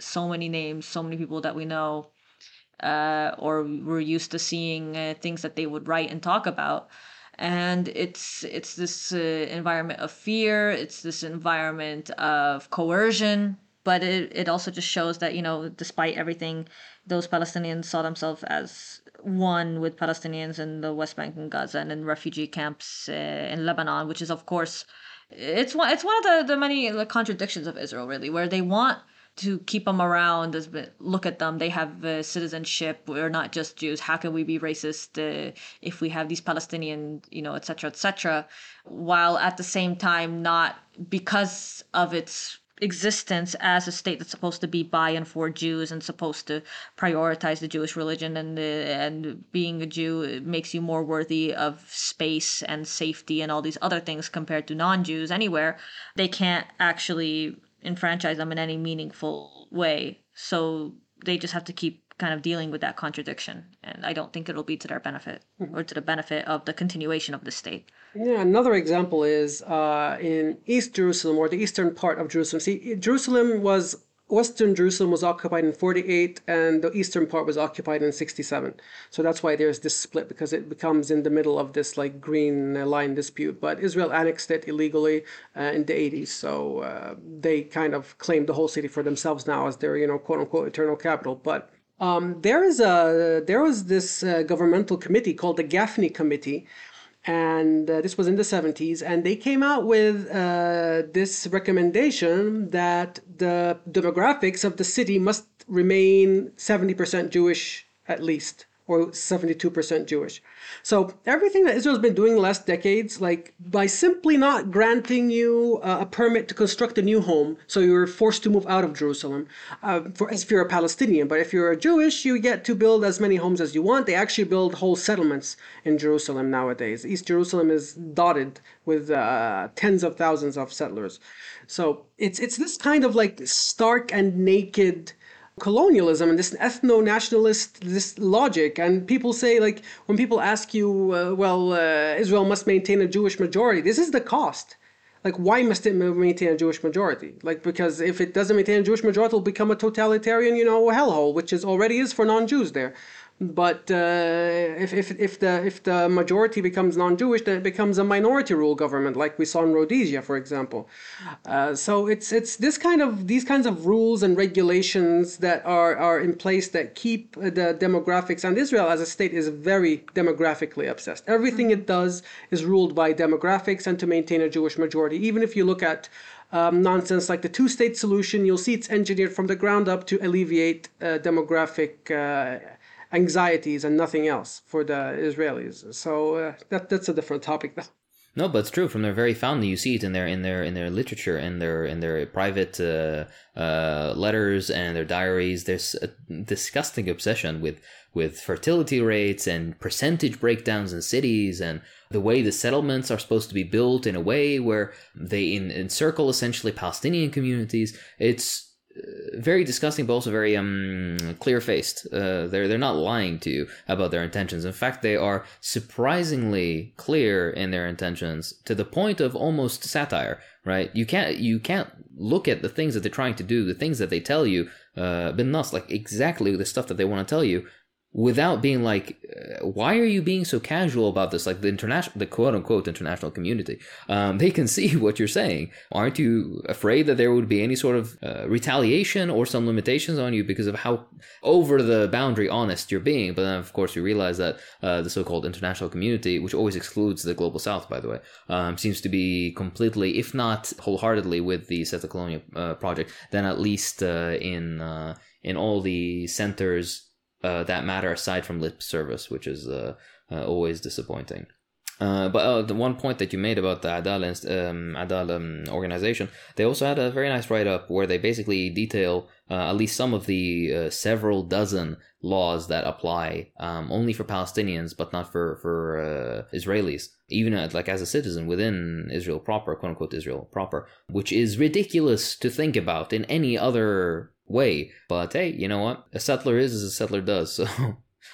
And you have people like uh, fighting you for this. They're like, like they, they, they want you to to just like accept this as normal and if you complain about it you're anti-semitic. Exactly right. Which is of course the the biggest lie of the century at this point. Um, the most anti-semitic or arguably a significant contributor to anti-semitism is the zionist regime itself uh, with how they treat their practicing Jewish observance, basically within their borders and outside of it, how they treat people who are Jews, who are for Palestine or for Palestinian liberation, or even people who are critical of the Israeli government. They don't even have to be pro Palestinian. The way, the vitriol, the, the, the venom, the disgusting attitudes that they have towards them, to the point of like almost excommunication from their, uh, you know, racial cult. It's as unpleasant as it is unsurprising. And it's not to mention all the alliances with the far right and fascist groups of the world. I mean, the biggest Zionist voting bloc in the United States are Christian Zionists, and all of these evangelist, evangelist like nut jobs who want to see the Jews die on the mm. Day of Judgment. Yeah. So it's not exactly like their, you know, Best friends, their, yeah. their support for Israel is coming from a good place. Mm. You know, mm. like uh, these are the biggest support base for Israel. Yeah.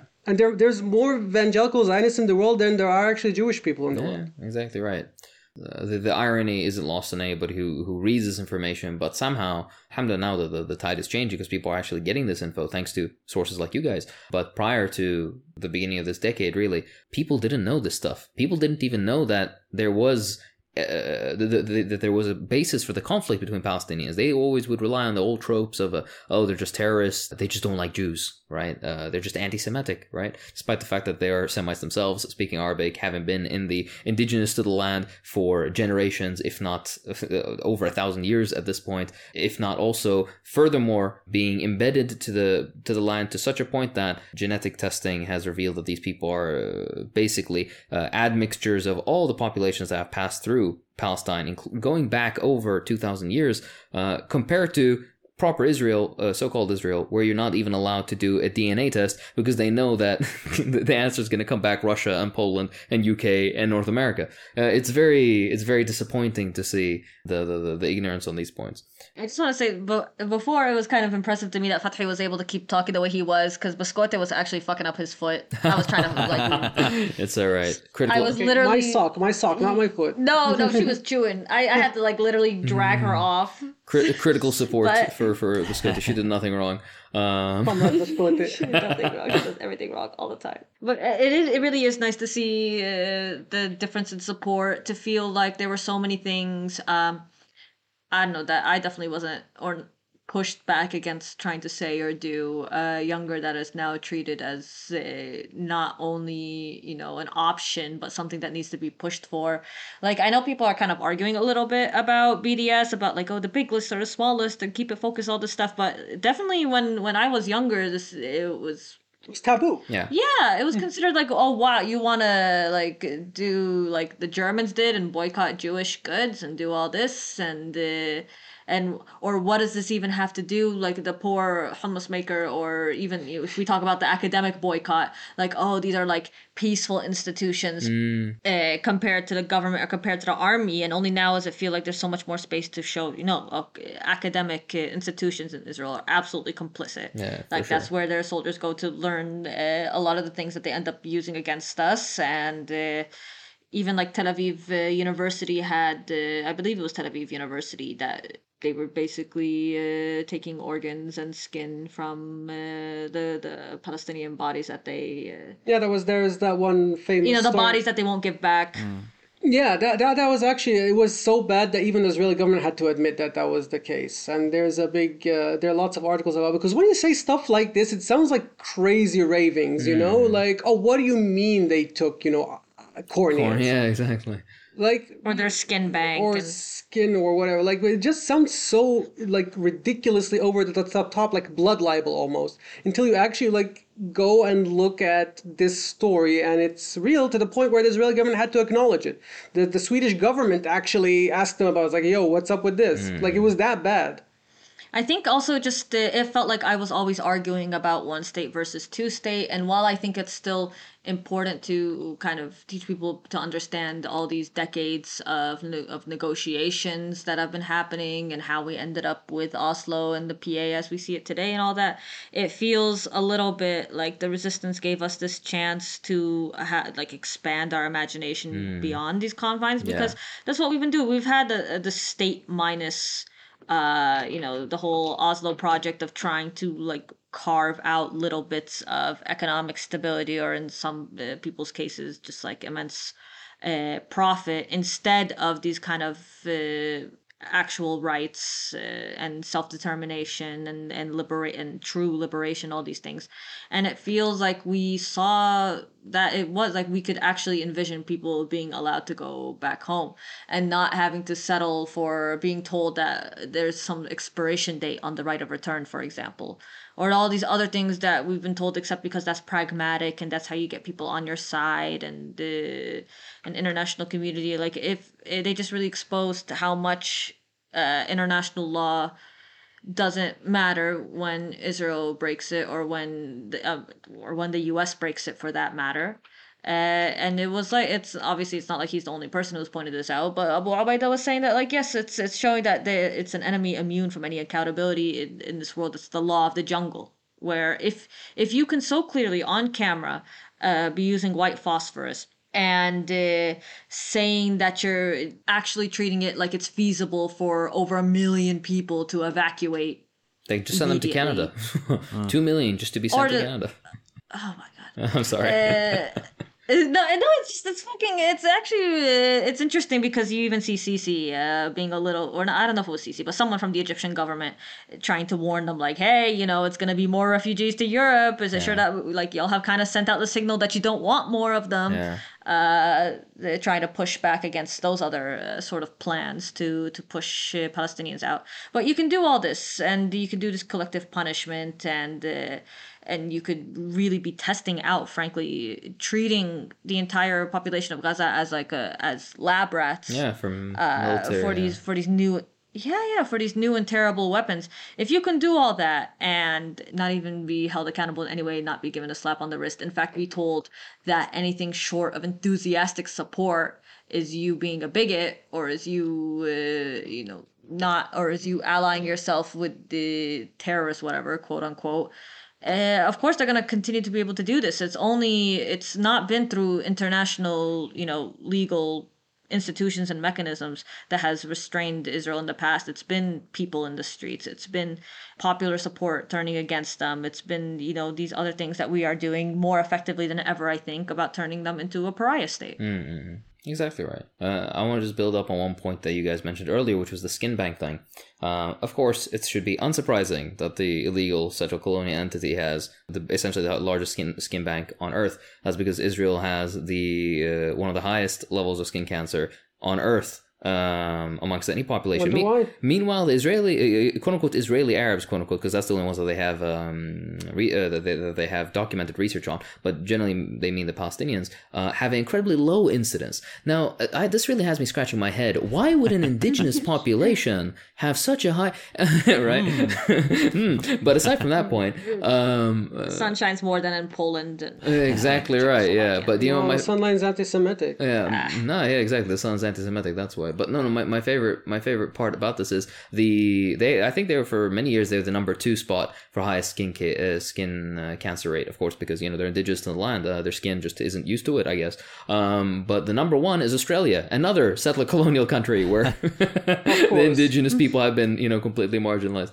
Now we've seen that generally with the mass protests and demonstrations globally in favor of Palestinian liberation and ceasefires and humanitarian aid to a mind boggling level, the amount of grassroots support Palestine has had historically, but specifically in this moment, it is overwhelming compared to absolutely zero organic support for Israel on grassroots level. It's almost always at institutional and government levels. Regular people are either indifferent or actually dislike the concept of Israel or are more sympathetic to Palestinians. Of course, this differs based on age groups, but the best example of this is, for example, Palestinian demonstrations regularly draw tens, if not hundreds of thousands, in some country even millions of people into uh, demonstrations. Meanwhile, within the US, which is incredibly sympathetic to the settler colonial entity, quote unquote pro-Israeli demonstrations have to pay students $250 Yeah, a pop saw. to come and show up for quote unquote support for, for Israel. So internationally, Israel is losing support, particularly in the global south. Many people have pulled back their, um, many nations have uh, recalled ambassadors or severed ties even. Uh, and very, those countries are uh, blessed and will be on the, are definitely on the right side of history for doing the right thing. In the region as well, the settler colonial entity Israel is not popular. But if it's so unpopular in the region and it has increasing uh, lack of popularity around the world, how does it continue to exist? What is the, where is the space of support? Well, the base of support is that it's a base for imperialism. exactly. Basically. there we go. Let's move on to the next question. go. no, like uh, see, like this is this is also part of like the whole national mythology of Israel about oh well the world felt so bad after the Holocaust. You know, France was mur- genociding Algerians and uh, people in Vietnam. Oh, they felt so bad, and they were like, you know what? Let's let's uh, support the Jewish people and indigenous people. You know, same with the United States. It's it, it, serves a purpose. It serves a purpose. It's it's an outpost for imperialism in the Middle East because for example, before the Iranian Revolution, uh, Iran used to be USA's biggest ally in the region, and the Shah was like really friendly, and they had all these ties, and everything was, you know, dandy for them.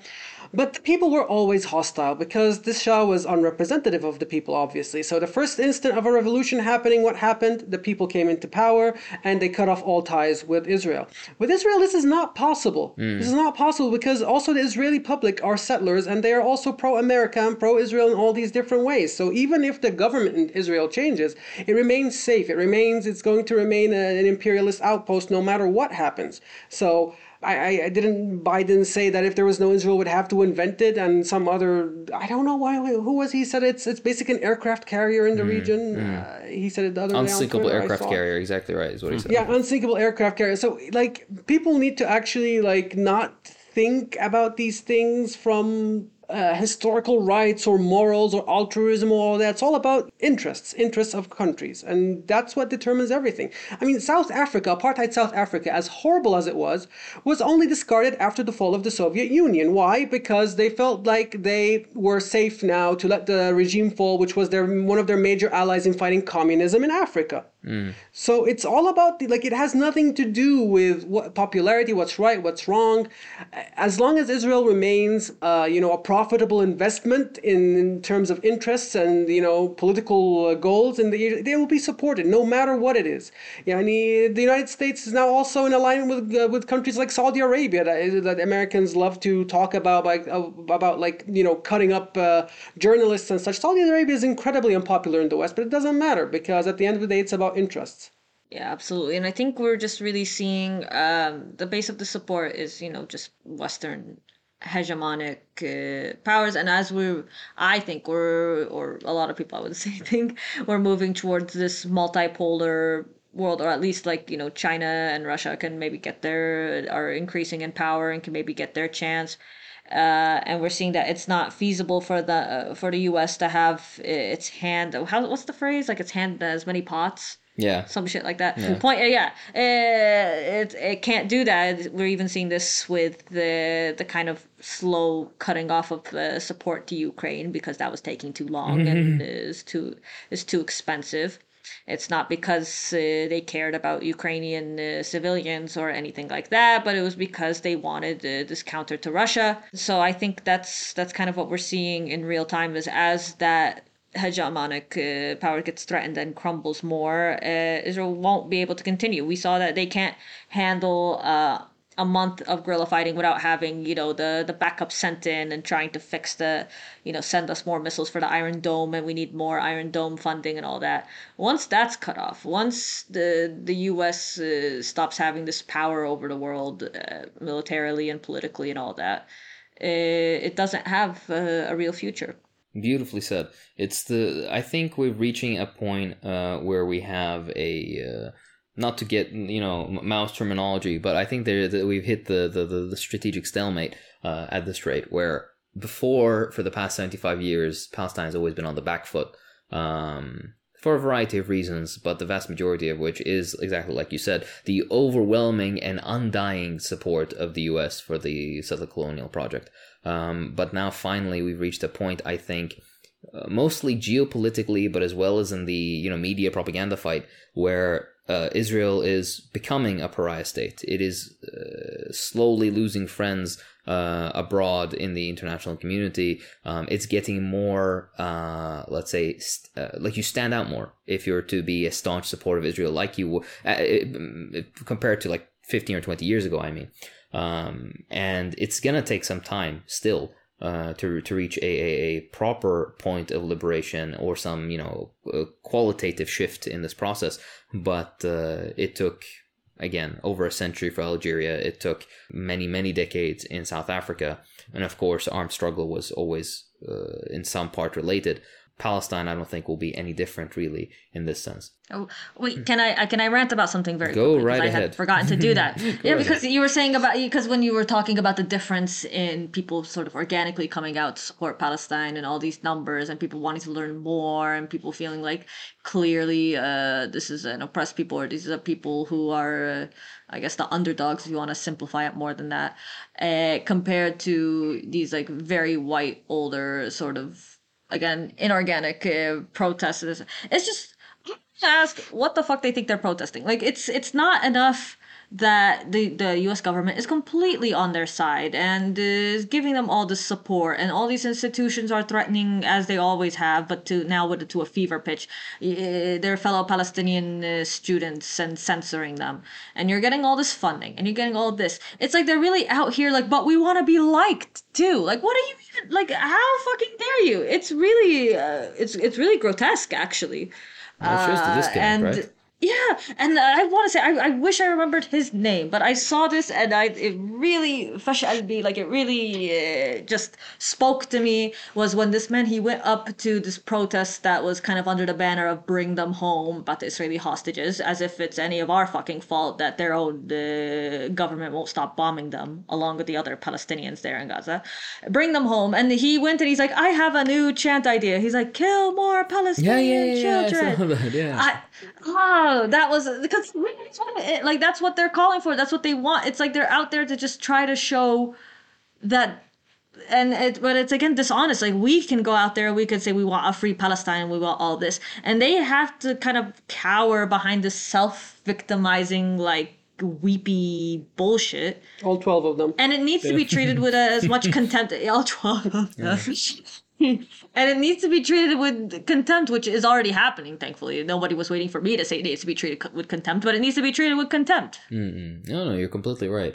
Um, I think the best, uh, I guess, response to this point is uh, rather than treating it with contempt, which I agree, I agree with you on this point. I think you should just be uh, more uh, sad at the fact that they're so there's so little heart in those supposed pro-Israeli demonstrations. Uh, when you look at them, they are like they're drained in the face. They they're not even standing up straight. Their chants are boring, right? They're it's genuine. it, it feels as astroturf, not astroturf. That's not the right word I want to use, but it feels as artificial as can be. They, they don't even seem like they're trying, which is like most Israeli propaganda. Like for example, they they're trying to be like, oh look, our army, uh, our illegal genocidal colonial army is so inclusive because we have supposedly a uh, a Muslim with us, uh, indicating that they're Arab is, is the assumption.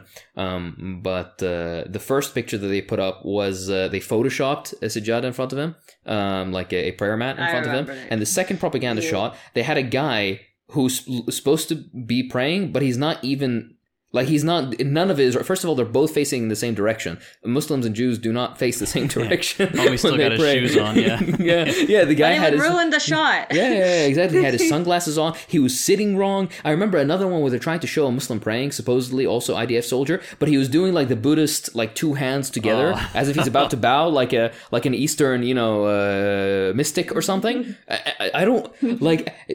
Not only do you colonize these people, who, by the way, you hear the adhan all around you, the, the, the Islamic call to, to prayer all all throughout your cities. I at least I hope um, if not in your brightest days, then in your darkest hours.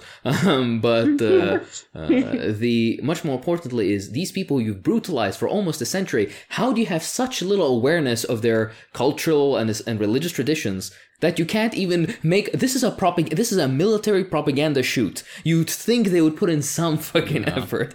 I'm disappointed on their behalf, genuinely. You No, their propaganda has really been slipping the last like couple of decades. It's been really, We can really only take you so far. I mean, yeah, you, you, they don't need to try it that hard anymore. I mean, uh, in the 70s at least and the 60s, there was this attempt to try and sell Israel as this progressive utopia, Mm. you know, like where everything is like civilized and all that. Social but democrats, now right? there's Fucking yeah, yeah, there's no, there's there's no need for that anymore. So they've really been slipping into the most I, I mean, and I don't think just in their propaganda. When it comes to you know Arabic and the the, the Palestinian population inside the 48, they simply don't care. Even when you go through like uh, crossing points, uh, all of the all of the Arabic signs are like messed up and broken and not. Yeah. They just I don't noticed- care really. I've noticed. I remember I saw one. Uh, where was it? Oh, I don't remember now. But it was it was about it was on its way into the West Bank, and the the sign that they had, where by the way there are there are Palestinian Arabs living in the region, and the Arabic letters are disconnected. You know, like when you don't format it correctly. So uh, uh, you know, you guys know exactly what I'm talking about. Uh, and I, yeah, yeah. This is not some like you're in the middle of nowhere and you don't have Arabs around, and this is the first diplomatic visit or something. Like th- this isn't, you know, Anyways, uh, let- let's It just speaks to the de facto segregation of their society. They don't like they don't know Arabs. They don't talk to Arabs. That's why. They've uh, marginalized even like the Arab Jews, where it's not they're not proud exactly of, of being Arab, and they even uh, they'll start saying the Hamas like they do, just even though they have the the letter. Yeah, and, exactly and right. it's actually in Hebrew. yeah, Yeah, the Hebrew letter has But been Ashkenazis can't pronounce it. exactly the Hebrew letters. Like the Hebrew alphabet has all the letters like that can make all the sounds of the Arabic alphabet, but because the Ashkenazis can't pronounce it right, Yeah. all of Israeli society pretends that there are a couple of letters in their alphabet that doesn't exist. Yeah, it's yeah, exactly that too. Look, they they they want to remove Palestinians. They hate Palestinians. They hate the Arabs. Uh, but they'll take their music. They'll take their food. They'll take their national dress. They'll take the land for sure. I want to boost here Steven Salaita's article. I always, every single time this comes up, just because I think it's really fantastic and it's not very long and it's just, it's just about. Uh, I think it, the title is something like uh, it's, it's uh, call it what it is, theft and not appropriation, and it's talking about. It really just tackles those arguments head on about like, oh well, we had the like some of the Arab Jews were eating hummus and falafel, and it's like yes, but it wasn't because like it wasn't that doesn't make it Israeli.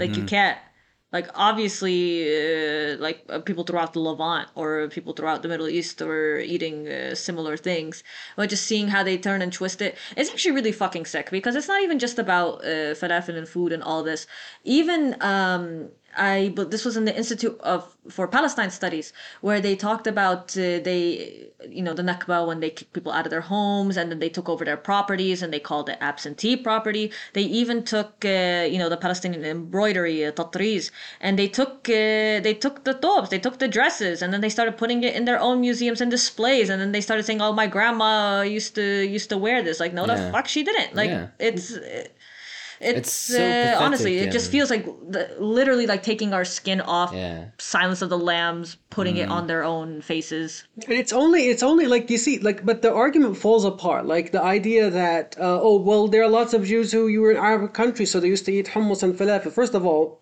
Arab countries are like 400 million people at this stage. A Moroccan does not have the same hummus as a Palestinian first of all but that's not even the same thing. We have half a million uh, Israelis today of Polish descent. I have never heard them calling pierogies Israeli cuisine. Exactly, right. Yeah. They, there's a hundred thousand French Jewish Israelis. They never say croissant is Israeli food. It only works. They only do it with Palestinian food, and this is very deliberate because they're trying to self-indigenize. And it's not because oh my ancestor used to eat this. Your ancestor used to, used to eat everything because they're from everywhere.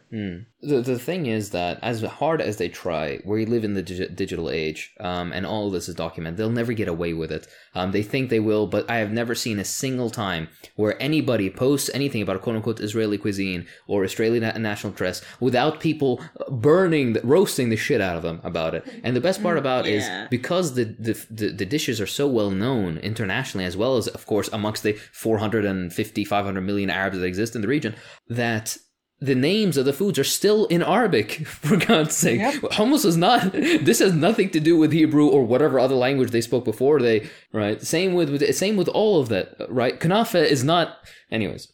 Uh, moving past this, let's, let's wind down a little bit.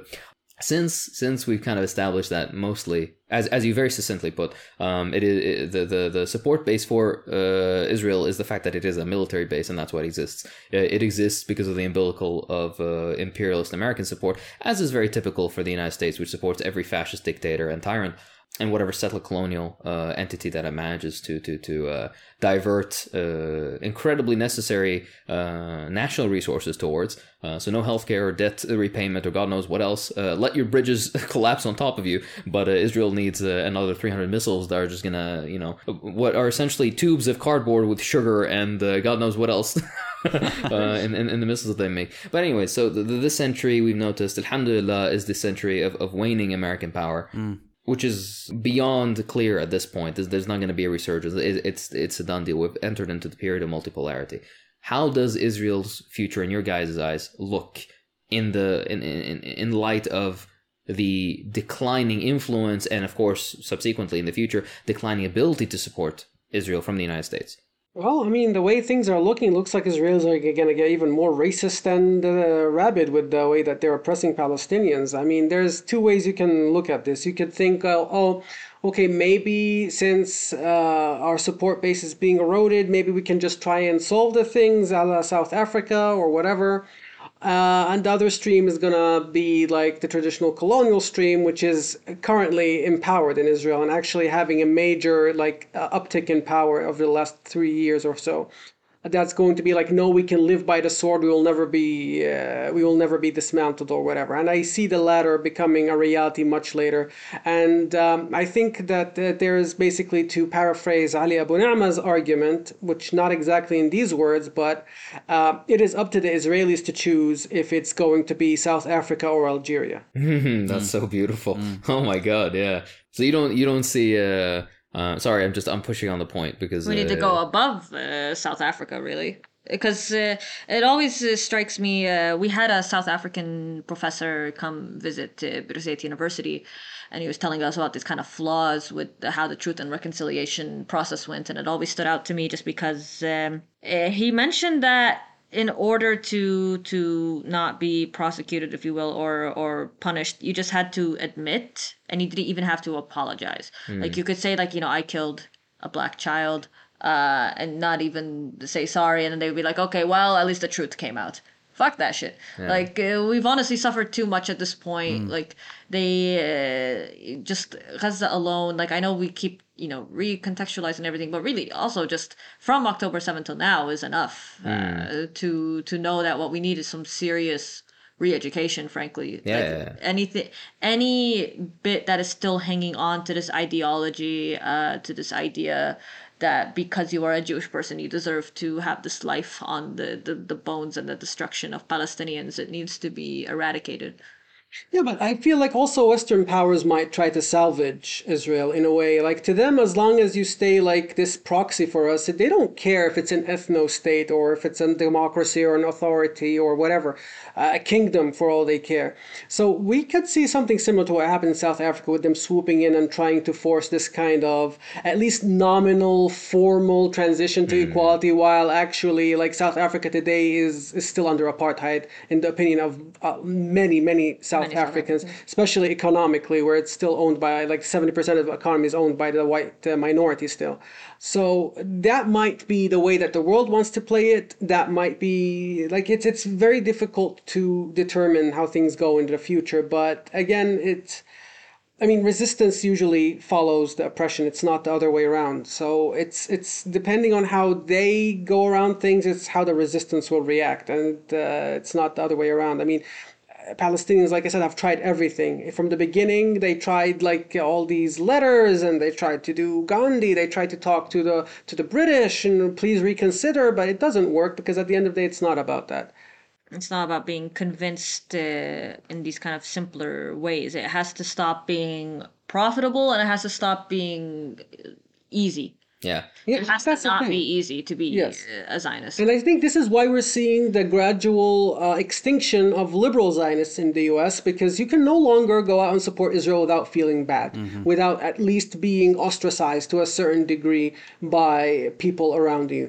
And I think that's that's what Rawan really touched on. It's like not only do they want to have this carte blanche to do everything, they also want to be liked for it. Beautifully put. A lot has been said today. Uh, this has been a very uh, dense episode. Shame on us for trying to fit so much in just like these under two hours. Uh, but inshallah, we'll have we'll have this lovely gang back for a separate separate episode uh, on a very interesting topic um, that will keep a surprise for now. I want to give one one final addendum. Uh, this is another liberal in the wall type. Of course, uh, scratch a, a liberal and a fascist bleeds, and this has been incredibly evident uh, with the current events that have been happening in Palestine. But re- aside from this point, I still want to uh, give the addendum. If anybody's listened to these entire two hours or so uh, and had uh, or sensed even a hint of anti-Semitism, you're a fucking idiot. You're an absolute intellectual the moron. You deserve to be. Anyways, um, look, uh, try not to eat undercooked chicken. All right, that's the best thing that I can. That's the best advice I can give you if you felt any sort of anti-Semitism.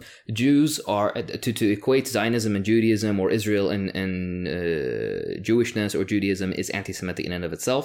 Jews and Judaism has been an integral part of many uh, regions and nations across the world. First and foremost, and I take pride in this as an Arab and as, as an Iraqi uh, and as a member of the Arab world in general, is that Jews have always been an integral aspect of our communities and our societies. If it wasn't for Arab political existence historically, as well as the presence of Islam and its tolerance of of uh, of um, differing religious trends and their their legal systems or what else, uh, international Judaism would have not uh, been able to flourish, let alone possibly even survive into the modern age. And this is not my admission; this is an admission of uh, of uh, many Jewish activists themselves. Um, Jews have been, as I mentioned, an integral aspect of many of our societies. Uh, the Arab people, and particularly the Palestinians, first and foremost amongst them, had never, ever in their history had anything against Jews. Um, in fact, they were a treasured and welcomed and integral part of Palestinian society and communities for many generations, going back all the way to Salah ad-Din when he brought back Jews after the Crusaders were kicked out in the late 12th century. So to, to, to assume that any of us intend any sort of anti-Semitism is you trying to be bad faith and trying to divert the discussion from the war crimes that are being ha- that are happening based on a ethno-nationalist, illegal settler colonial state that has no legal recourse to doing what it does, and on top of this, no legal recourse to continue its current existence as an ethno-nationalist settler colonial entity. Solutions have been discussed and uh, the international community as a whole has spoken. Uh, I don't think, or I think it's a bit on the nose to be, uh, or not on the nose, that's not the appropriate terminology. I think it's a bit um, silly to assume that all these tens of millions and uh, God knows how many others who have come out in demonstration, all these governments that have uh, come out in support of Palestine and uh, even went to as far as to sever relations or call ambassadors from Israel. I think it's a bit silly to assume that all these people are simply anti-Semitic. Maybe there is something that Israel is doing, not tied to Judaism, in fact, possibly anti what Judaism teaches as a religion, that uh, they've been carrying out to the detriment of their image internationally uh, as well as domestically. I just I just think it's important to emphasize that it, this is not a holy war. It's not a religious war. Mm, yeah. People need to understand that there have been Jewish members of the Palestine Liberation Organization and there have been Muslim Bedouin tribes fighting with the Zionist militias in 48. It is not a religious war. It is about imperialism. Exactly right. Beautifully. And if I could just add uh, really, really quickly, um, you know, okay, we always say that this idea that we would have been happier about having been kicked out of our homes if it was by a group other than Jews is obviously ludicrous. If it was Buddhists, if it was just like Egyptian Muslims, if it was any other group, it still would be, you know, what it is, which is, you know, just a grave violation and a, horrible tragedy in a lot of ways. And I just want to quickly say that. Um, recently I read something by uh, Suad uh, Amiry. She has a book called Mother of Strangers. It's based on a true story.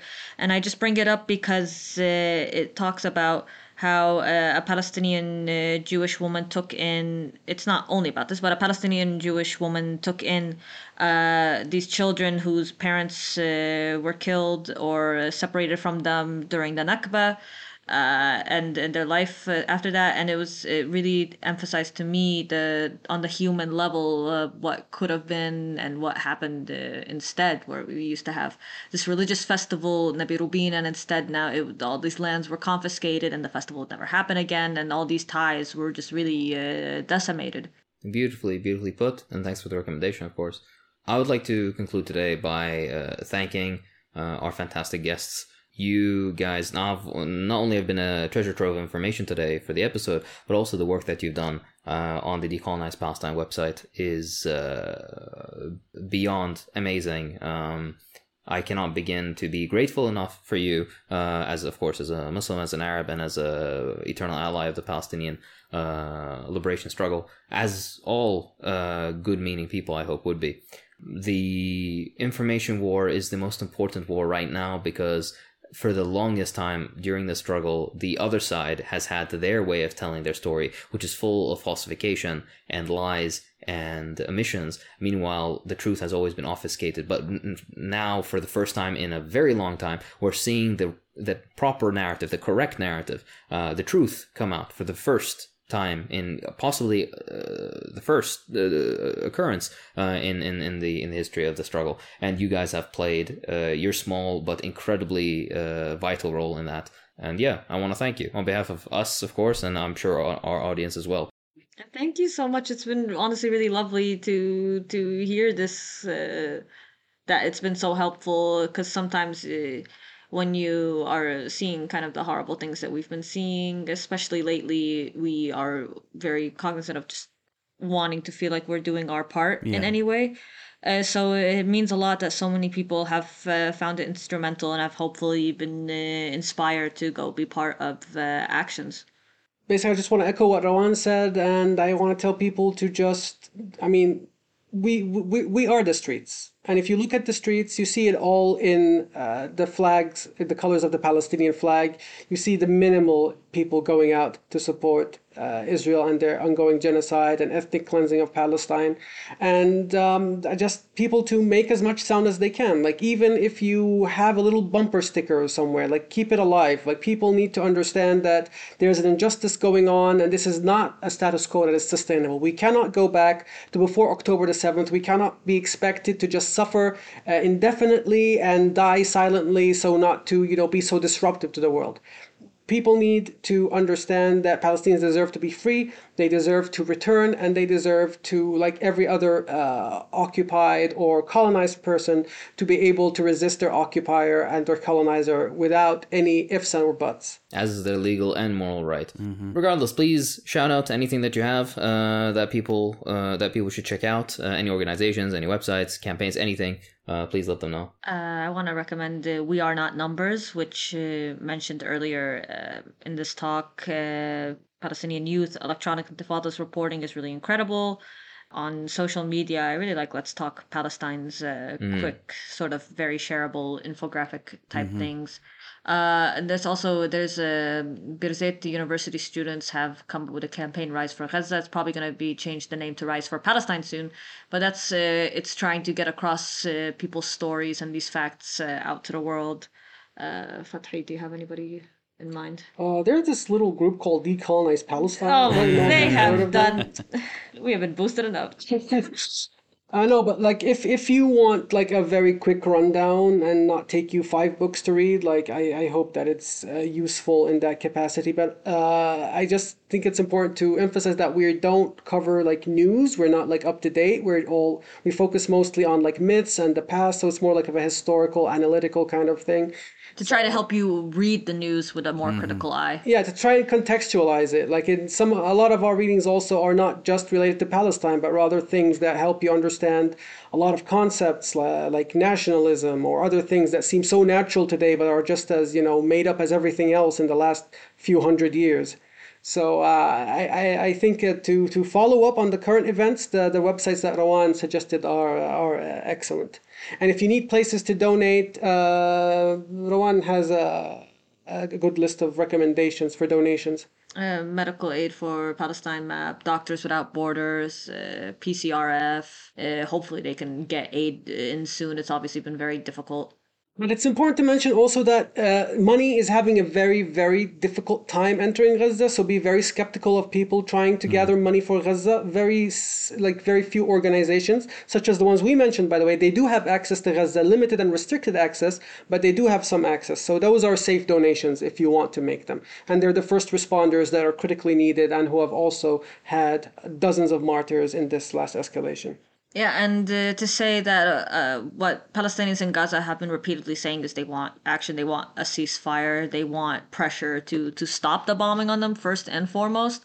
Uh, I don't have it uh, off the top of my head now, but somebody said, well, if if you can't be part of those actions for for some reason, or you can't do more to to demand a ceasefire, and but you really want to donate, uh, she came up with a list uh, of of other uh, individuals or uh, you know political pressure groups that you could uh, donate to. I'll hopefully send that to as well along with the map. and everything will be in the uh, in the description box below or uh, wherever else around where you're listening.